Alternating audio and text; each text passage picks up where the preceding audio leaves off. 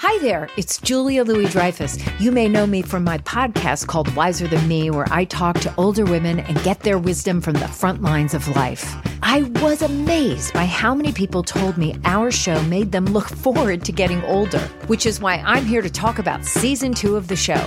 Sally Field, Billie Jean King, Beverly Johnson, Ina Garten, Bonnie Raitt, just to name a few. All hail old women. Wiser Than Me season two is out now from Lemonada Media.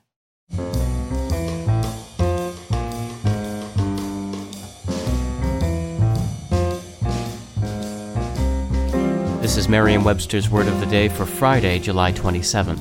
Brought to you by Merriam Webster's Collegiate Dictionary, 11th edition.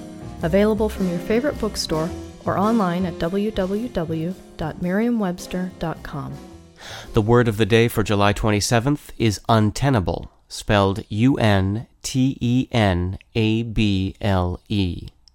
Untenable is an adjective that can mean not able to be occupied, and it can also mean not able to be defended, as in this sentence. The contractor made the untenable demand that all work be paid for up front, at which point we decided to take our business elsewhere. Untenable and its opposite tenable come to us from the old French verb tenir, and ultimately from the Latin verb tenere, both of which mean to hold. We tend to use untenable in situations where an idea or position is so off base that holding on to it is unjustified or inexcusable. One way to hold on to the meaning of untenable is to associate it with other tenere descendants whose meanings are associated with holding or holding on to.